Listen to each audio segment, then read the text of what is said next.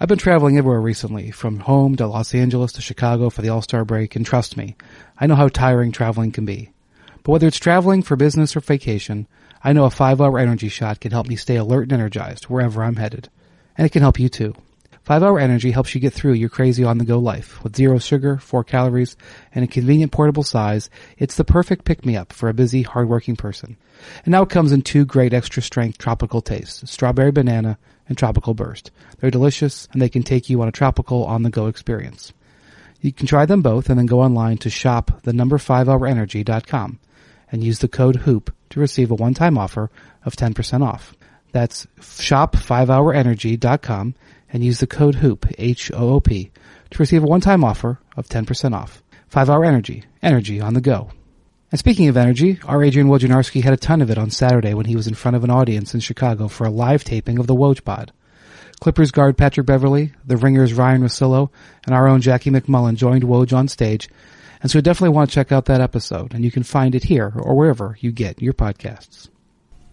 It's the third floor of the Players Hotel here in Chicago. It's All Star Weekend. Brian, what is everyone doing on the third floor? So there's a car wash essentially.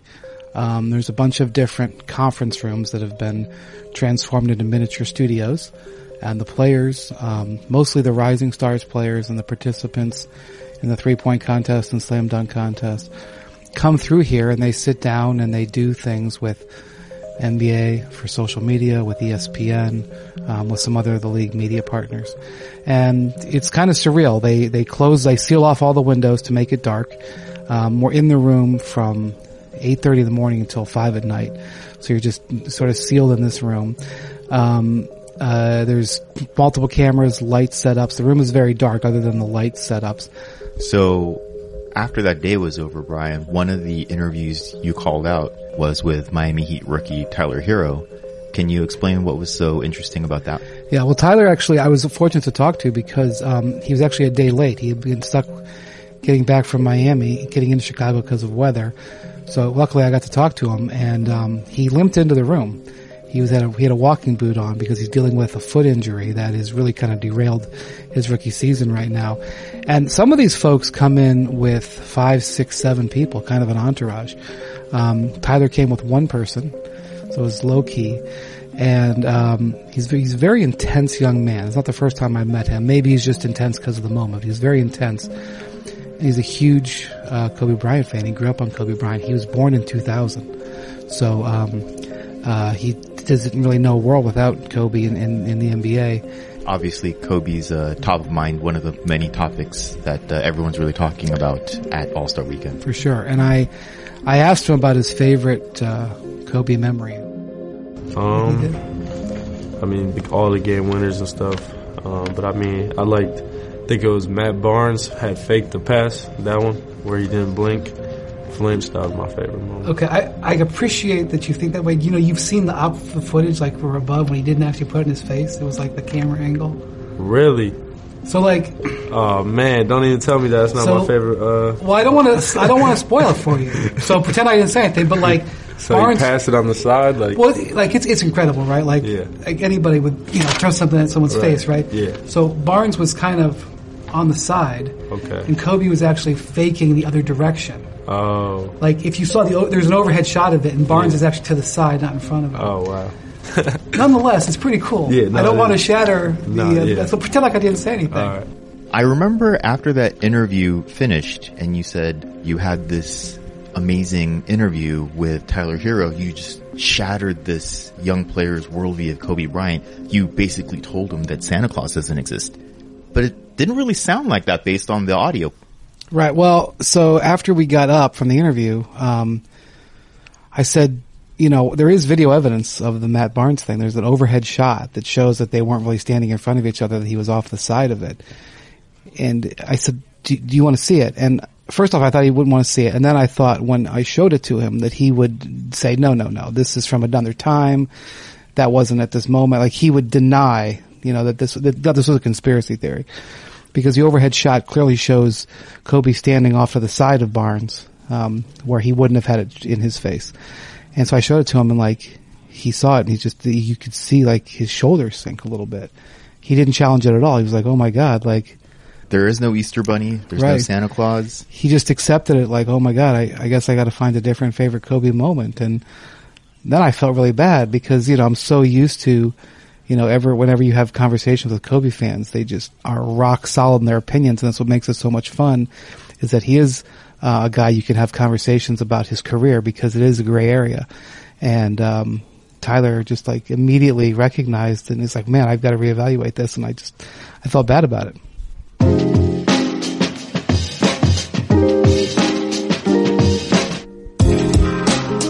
It's Brian Windhorst and the Hoop Collective. I'm Andrew Han.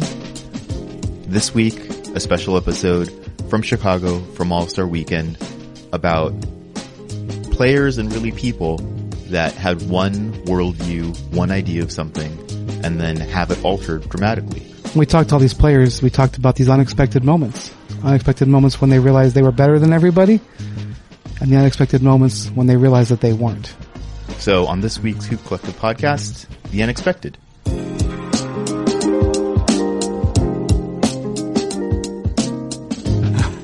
Um, we're already going.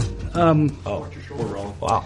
that's how we roll here. We just I like move it. into it. Right into it. Um, so this is Pat Connaughton. He plays uh, for the Milwaukee Bucks. He comes off the bench. He's a guard. Um, he was a 41st pick in the draft uh, way back in 2015. So this is actually his fifth year. Didn't play much e- early in his career for Portland, but's really found a role uh, with Milwaukee's terrific team. And you know he's six foot five, 200 pounds. He's built really well, but he doesn't blow you away athletically. You would not pass him on the street and think, "Boy, there is a freak athlete." You'd say that's a tall guy. Um, but in fact, he is. Uh, he was a star quarterback in college or in high school. He was a star baseball player, threw 98 miles an hour uh, as a pitcher. Got drafted by the Baltimore Orioles in the fourth round, but always wanted to play basketball.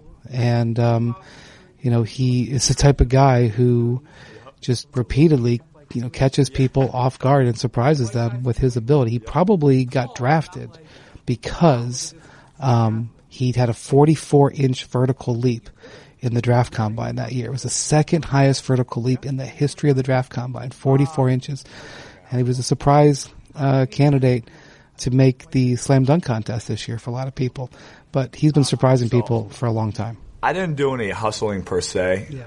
Uh, one of my favorite basketball stories uh, actually involves one of my good friends, Shabazz Napier. Um, and I got recruited basically um, by an area close to where I went to high school up on the North Shore in Boston uh, to play in a, a game with them. Uh, it was one neighborhood versus another neighborhood. One Oh, neighborhood on the North like, Shore, one neighborhood in Mission Hill Projects. Okay. And uh, Like West Side Story, that kind of. a little bit. Okay. And uh, I was good friends with all the guys in the in the North Shore, and I said, "Yeah, absolutely, no problem."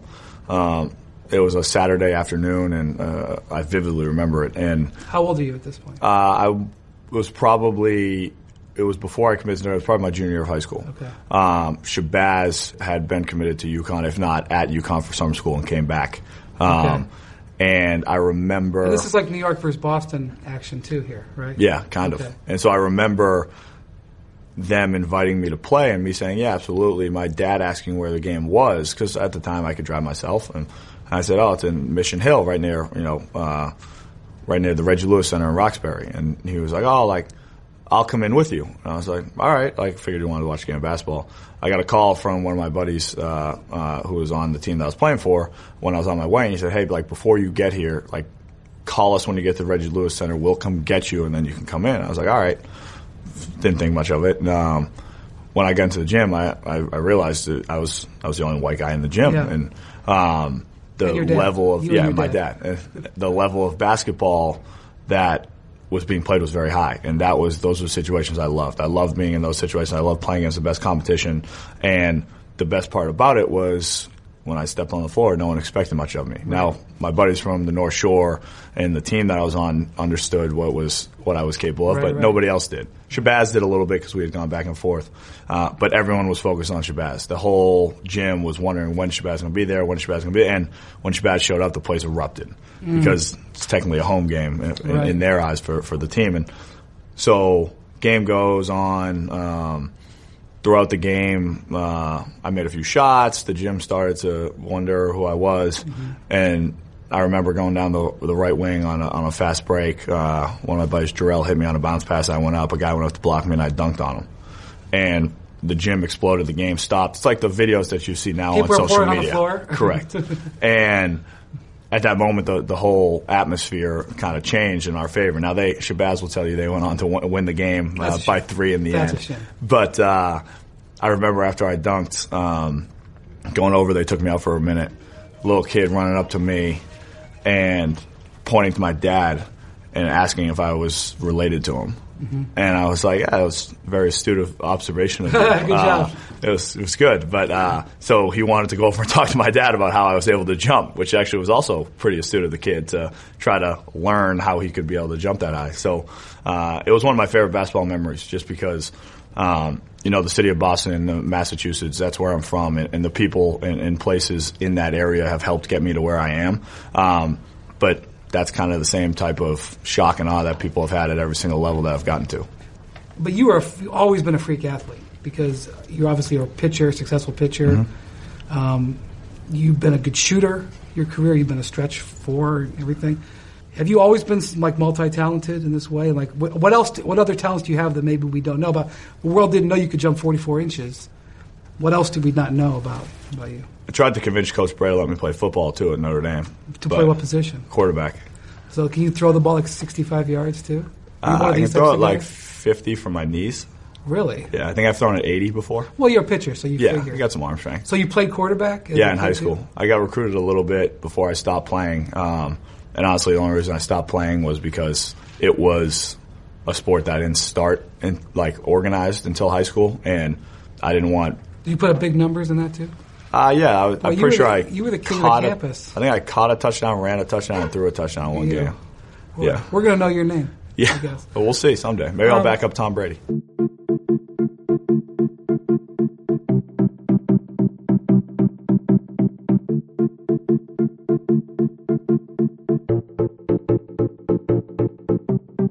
Brian, there's been this increasing belief in the past few years that the traditional big man, the skills of a big man is in the decline. It's being made obsolete in today's NBA. But you had a conversation with the 2018 number one overall pick, DeAndre Ayton, and he seemed to push back on that notion. Yeah, you know, DeAndre was very confident, and you know, it's been a rough year for him. I mean, he got suspended for 25 games for steroids early in the season. Uh, the Suns really missed him; it really set them back, um, and he's had to watch as guys from his draft class have flourished. Um, you know, Trae Young and Luka Doncic are in the All Star game. Um, he's didn't even play in the Rising Stars game because of an injury, but he came to Chicago. Um, and so not only was his confidence remarkable to me, but I couldn't believe how strongly he pushed back. And um, his sentiments on it caught me off guard. Your se- your numbers this year are really really good too. You're you're, have, you're having a really improved um, second season. Do, do you feel like uh, you've taken a step forward despite what happened earlier on? Me, uh, it ain't it ain't new to me. I know I could have done it last Yeah. year too. Um, Well, you had great numbers last year. I could have been better. Yeah. To me, all of it could have been better. And yeah, I hit this wall and this this thing called adversity early in the season. Yeah. And yeah, it did take away from what I, you know, could have done what I could have potentially done throughout the season. And you know, this is just that push where I have to put my head down and you know just show the world who I am really, and you know, show I could take a team over. You're averaging 19 and 12. That's pretty. I mean, that's pretty good. I'm I you're done satisfied, but I mean that's those are pretty good numbers for a Yeah. second player. I'm disappointed. I could have done way more though. What do you It's think, good. What have you been focusing on? Focusing on just dominance, just really taking over teams, and especially my team, just taking it over and just you know letting people know who's watching it that we're the dominant team. Just trying to really work on that and bring that aggression and aggressiveness every night. What do you think of when you see these teams that are like um, trying to play you off the floor, like the Rockets and other teams who are like? We don't- I laugh. It's fun though. It's fun because you know you get to see your teammates make a lot of threes in the offensive board as mine. You know, I and, you know, putting pressure on the rim, seeing how they part the Red Sea when I'm about to jump, or you know, seeing how they have to all, you know, just help on me when I roll to the basket. And yeah. So as far as you're 6'5". concerned, play small ball. Go ahead. six five dudes can't do that. Six seven, six nine, no. is you need pressure on the rim and you need a rim protector as well. So you're like, go ahead and do it. Do Just, it. You know, And it's not like I'm a big man who can't slide my feet. yeah, Coach got Coach Monty got me switching on Devin Booker. right. You know what I'm saying? Uh, Ricky Rubio, you have to guard the ball. In this league, you have to guard. One on one is a thing. It is something in this league, and you know that part of you will be exposed if it's a weakness.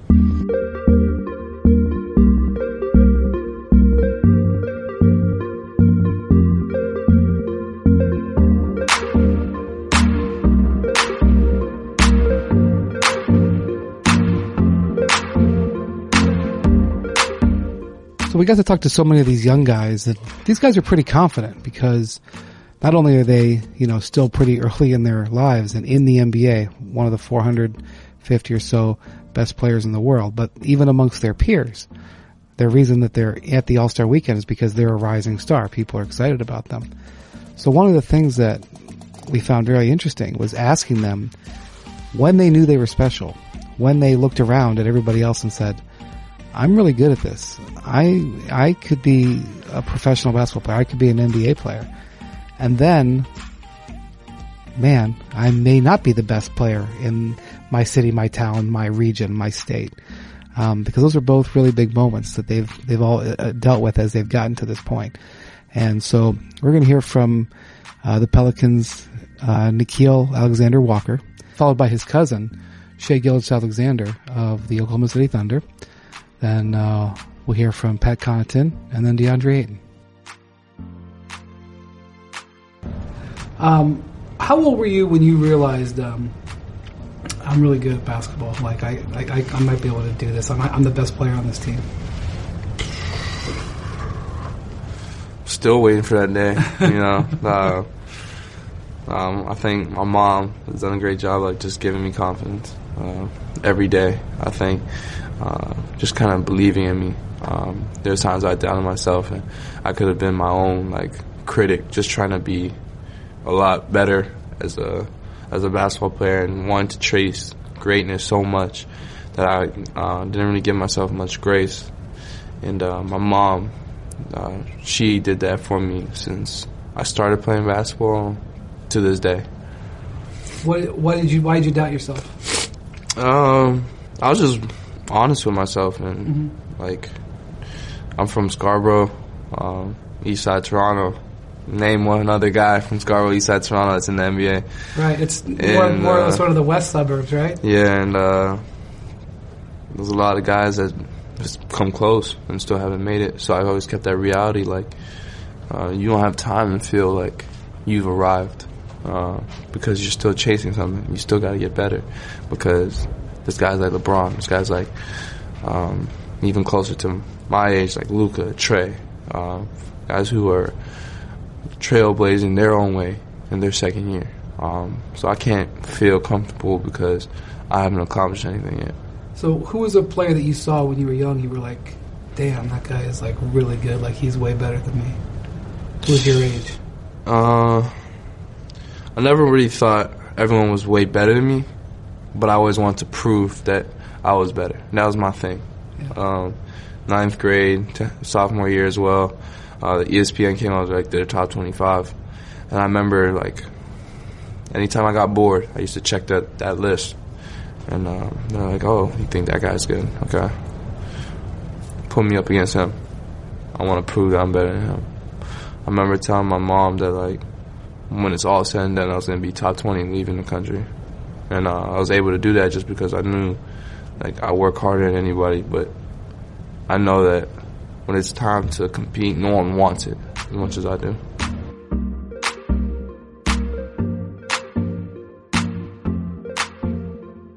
When did you become aware that like, man, I'm a really good basketball player? Oof.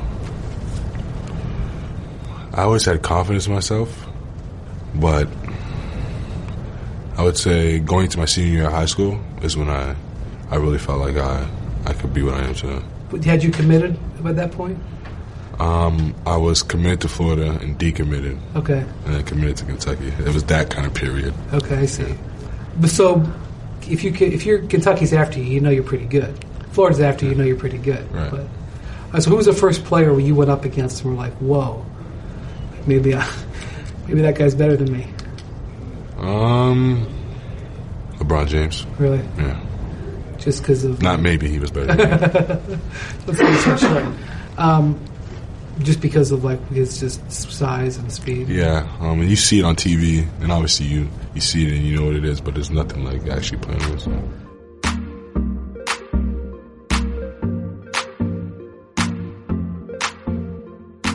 So it's a tricky question. I think when I was young, sixth grade, I started to realize that playing travel at this, you know, place called Fidelity House back home. Uh, but that was just in the town of Arlington. Like that's where I grew up. It wasn't a big town. Still though, Um, but I think I started to realize it then. I mean, when I was in like first, second, and third grade, um, I got to play up. They let me play up. So at that moment, I knew I I wasn't the best player on my team because I was playing against guys older, but I I really like it, really enjoyed it. But once I got to high school, I went to a high school that I didn't know anybody. Thirteen hundred all boys, very good athletically, and everyone from my town was worried I wasn't going to be able to compete there. Worried why I didn't go. Maybe they just wanted me to go to town high school, but they didn't think I could compete there. And then once I made varsity as a freshman, and once I started to become the best player as a sophomore, um, it was the same same story. You're you're great in high school, but if you want to play college sports, you'll play baseball. Um, and then things started to change. Finally, I got some offers from from schools. I went to Notre Dame, and it was the same story. You're, you're great in college, but you'll play baseball professionally if you want to. If you have a chance to play pro at anything. Um, so I think for me, it was always trying to fight that uphill so battle. maybe you never did. Yeah, Maybe I mean, never and yeah, I, I'm, I, I'm pretty able to admit I'm not the best player on my team right now. Yeah. Well, when did you realize you were not the best player on your team? Did that happen in high school, or did it happen in college, or when? Uh, I would say, I mean, college we had some some great players. I would say it was different. Like yeah. one of my closest friends, Jerian Grant, played in the NBA. Um, you know, my senior year, I would say we were both. Uh, he he put up better numbers than me, but I think he would say that without me, we wouldn't have been as good either. So I think we had a good little uh, one-two punch or one A, one B, if you will. Uh, but as I got to the NBA, I obviously knew my role was going to be different, and I think one thing that young guys, especially second round draft picks, struggle with is you've been the man the entire your entire career.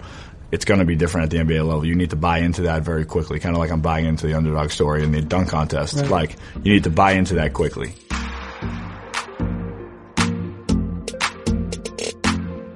Um, let me ask you this: How old were you when you realized you were the best player on your team, and like maybe you were going to be hmm. really good at basketball? I never really had that thought to myself be the way how I grew up. You know, just having that eye. I never really, you know, had that, you know, conscience or, you know, thought in my head. I just, Did people expect you to play basketball just because you were tall? yeah, yeah. Uh, me, I just wanted to be an architect. My older brother drew right? a lot. Yeah. Blueprints, working with my dad, and, you know, I just wanted to be a part that of was that. your dad? Does he do that? Yeah, he had his own plumbing business and seeing all the blueprints on how to, you know, put stuff together and build things. I was into it. You could do that maybe after your career. Maybe, maybe that's a lot of work though. That's stressful. That's a stressful job. Yeah. This playing the NBA is not It's stressful. stressful but fun. Yeah. Stressful but fun. At least I get to put you know put my angle in the rim or something. So when was the first time you played somebody and you were like, "Wow, that guy's really good. That guy's better than me." Yeah, I don't know what better than me, but definitely you know way more experience. Okay. Yes, Jokic is my like number one guy. I really like look up to in this league and how he, he really takes over his team and you know how he maneuvers the ball and how he uses his body. That's my number one guy. So some guys are watching LeBron. They watch Kobe. You're watching Jokic. Jokic Yeah, because of like his way he passes and his footwork. trust me, that dude knows he know what he doing. I've seen it. Versatile, in and out. I like how he just doesn't care what anybody thinks. Nah, he he he, he He's just there. like, I'm going to be who I Yeah. am. I don't care what you think here. I'm and going to he be. he's competing, and he's going at you, and I'm going at him. So that's that's one of my main guys. So you you and him sort of play old school. You don't shoot threes. Like all Mm-hmm. these centers are like, I got to go out there and shoot threes. You don't shoot them. Hmm. Like you're basically wagering that Yeah, being tallest, which was important in the NBA for 70 years, Mm-hmm. is still going to be important for another 70. And like that's the way Jokic plays too. He, does, he shoots threes a little bit, but he plays inside. Right? we have to. We have to. We have to put some type of. We have to have some type of high percentage shot. Yeah. Like, let's be honest. If We need a two pointer in order to get that three pointer. We're just not gonna come out the gate shooting threes. We need a pick and roll to get open. Six five dude not gonna is that a good pick? They're gonna switch it. Right, right. You know what I'm saying? You need some type of mismatch. You need some advantage in the game. You can't. It can't be even. It's never even. That was Nickeil Alexander Walker, Shai Gilgeous Alexander, Pat Connaughton, and DeAndre Ayton.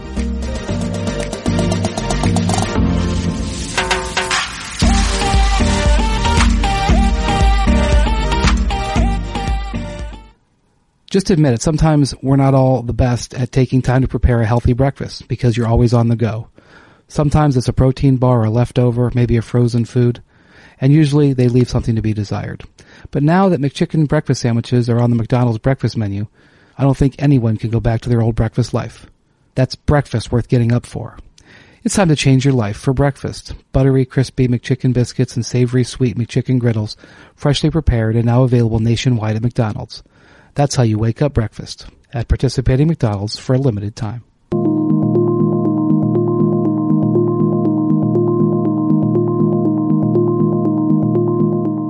This is Brian Windhorst and the Hoop Collective All Star Weekend Special Edition. We've been talking about the unexpected. Brian, what's been something that's been unexpected for you this weekend? Um, my conversation with Nicolo Melli from the New Orleans Pelicans. I'm sorry, who? Exactly. Um, probably the un- most unexpected man at All Star Weekend because um, he made the Rising Stars game uh, as a 29 year old rookie. Um, he was a, to say he was a last minute addition is an understatement. He found out Thursday morning that he was going to replace DeAndre Ayton in the game, and that he would instead of going to the Bahamas like he had planned with his family uh, for vacation, instead he was going to be taking a private plane that night with Zion Williamson and other people from the Pelicans up to Chicago. I have heard stories about when you play for Milano that you, not just you, I mean like when okay, anybody good. plays That's for good. Milano. That's good. Okay. Um, I don't know stories about you playing for Milano. I'm That's totally very- ignorant. even- I have no better. idea anything Oh, that you did. For all I know, you were awful or you were great. Okay. Perfect. But I've heard stories about if you play when you play for Milano, that Armani takes care of you with free Yeah. gear. Is that true? Do you get tremendous Armani gear when you Well, play for Milano? um, I will say that he treats us very well, and uh, I really miss miss the Christmas gifts and uh, you know the bonus cards. Nicola, and- you have and- to tell us like what are these Christmas gifts like? No, just uh, you know, I think Armani is a worldwide uh, known brand, and is known for the elegance and for the you know this style. now you're doing a commercial. No, I'm not I doing want- a commercial. I I'm know saying what, what gear you were getting. everything. Right. That's what I. That's what I thought. everything, Right. everything, everything. And plus, somebody in your size is kind of hard to get. This every, everything was su misura. Everything was So you played for them for what? Four years? five. Five years. Yeah.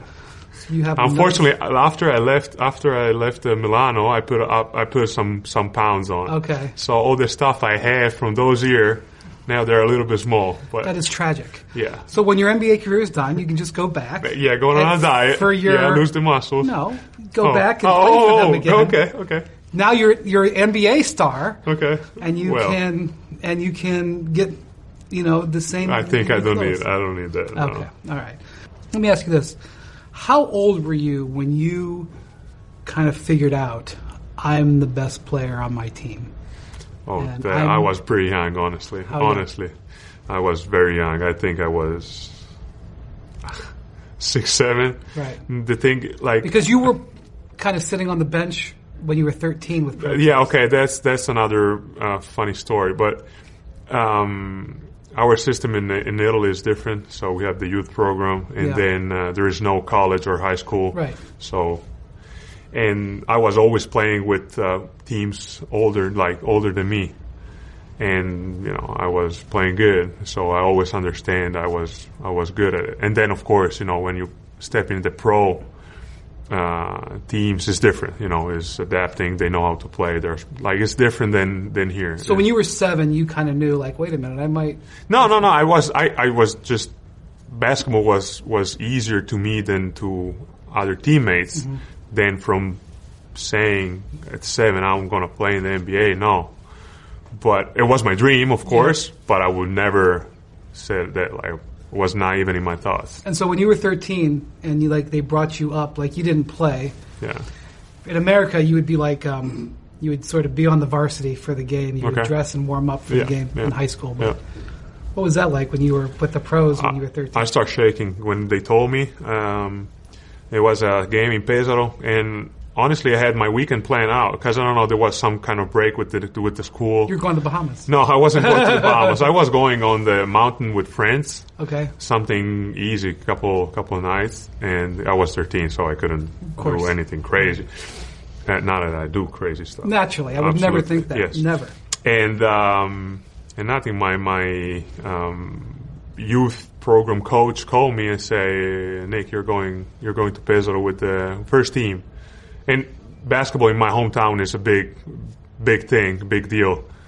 So I was like, what are you talking about? So I gave the phone to my father because I remember he was it was late night, so he was already in bed. So I said, Dad, talk to him because he's, I don't know what he's talking about, and it was real. So the the morning after.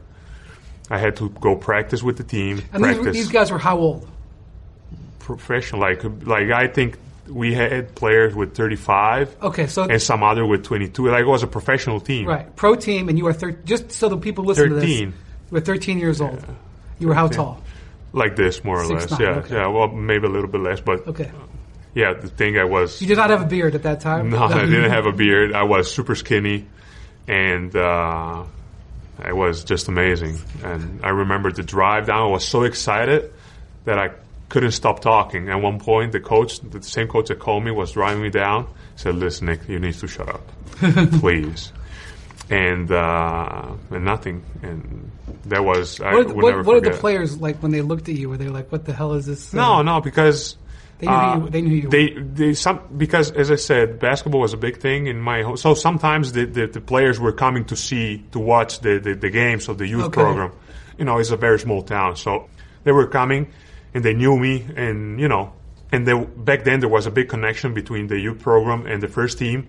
Okay. You know, there was a sense of community, I would Okay. say, and so they knew me. Of course, I was 13. It was a surprise because I in that game, other two teammates of mine were in the in the team, but they were like three or four years older than Yeah, me. yeah. So they were already 17, 18, 13. I was like, I couldn't believe it was. It's like Rubi, Rubio kind of went through that a little bit yeah, in but Spain too. yeah, but Rubio Rubio was unique in in Yeah. uh, Spain. He was phenomenal already with 13. He was averaging I don't Yeah. know 50, 30, and 20 every game. and. How popular was Kobe in Italy? Um, like when you were growing up and he was in the league. he was he is super popular.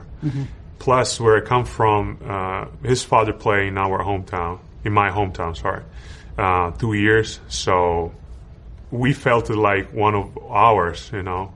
And even though I've never met him, I've never talked to him, and uh, I know one of his dearest friends in Italy, and. Uh, so everybody was looking up to him. I remember, you know, watching games with friends and, you know, trying to emulate him to try, you know, to, to hit his step back or turn around, all this stuff. And it was, his big, yeah. I mean, there were Italians in the NBA that were successful, and Bargnani was number one pick. You Yeah. know, when you were probably a teenager, right? Yeah, Um, yeah. So you had other people to look up to, but Kobe was still most popular. Yeah, Kobe.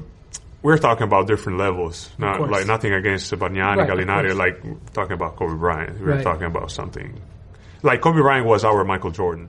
Is the Michael Jordan of our generation.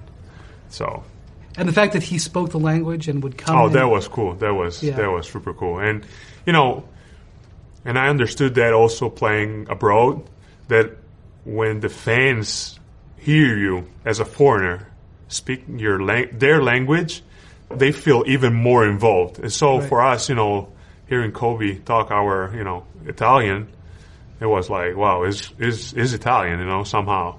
And it, it was truly like that too. You know, he he came back in my hometown a couple of summers ago uh, to do a small event, but from a small event it became huge Right. because it was Kobe, and it was Kobe, and he was just walking around the city, going buy ice cream, saying hi to everybody because we felt like that he was one of ours. So it was not a big deal. It was, you know, Kobe Bryant, the kid, he grew up here.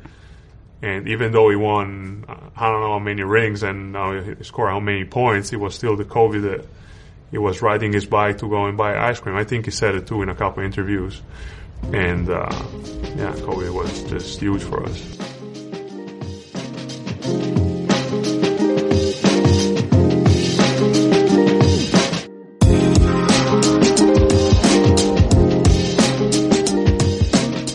Thanks for listening to this special edition of the Hoop Collective. If you like this, please let us know in the reviews. We always appreciate when you rate and review the podcast.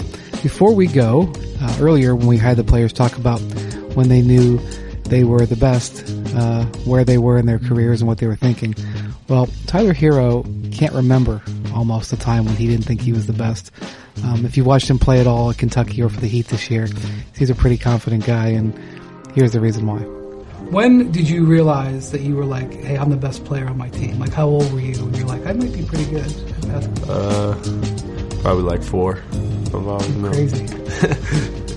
But like, you were like probably were dominating Yeah. games like for a long time. Yeah, always. And like, I'm sure you played good competition, Mm-hmm. but were you like regularly like best player on the court?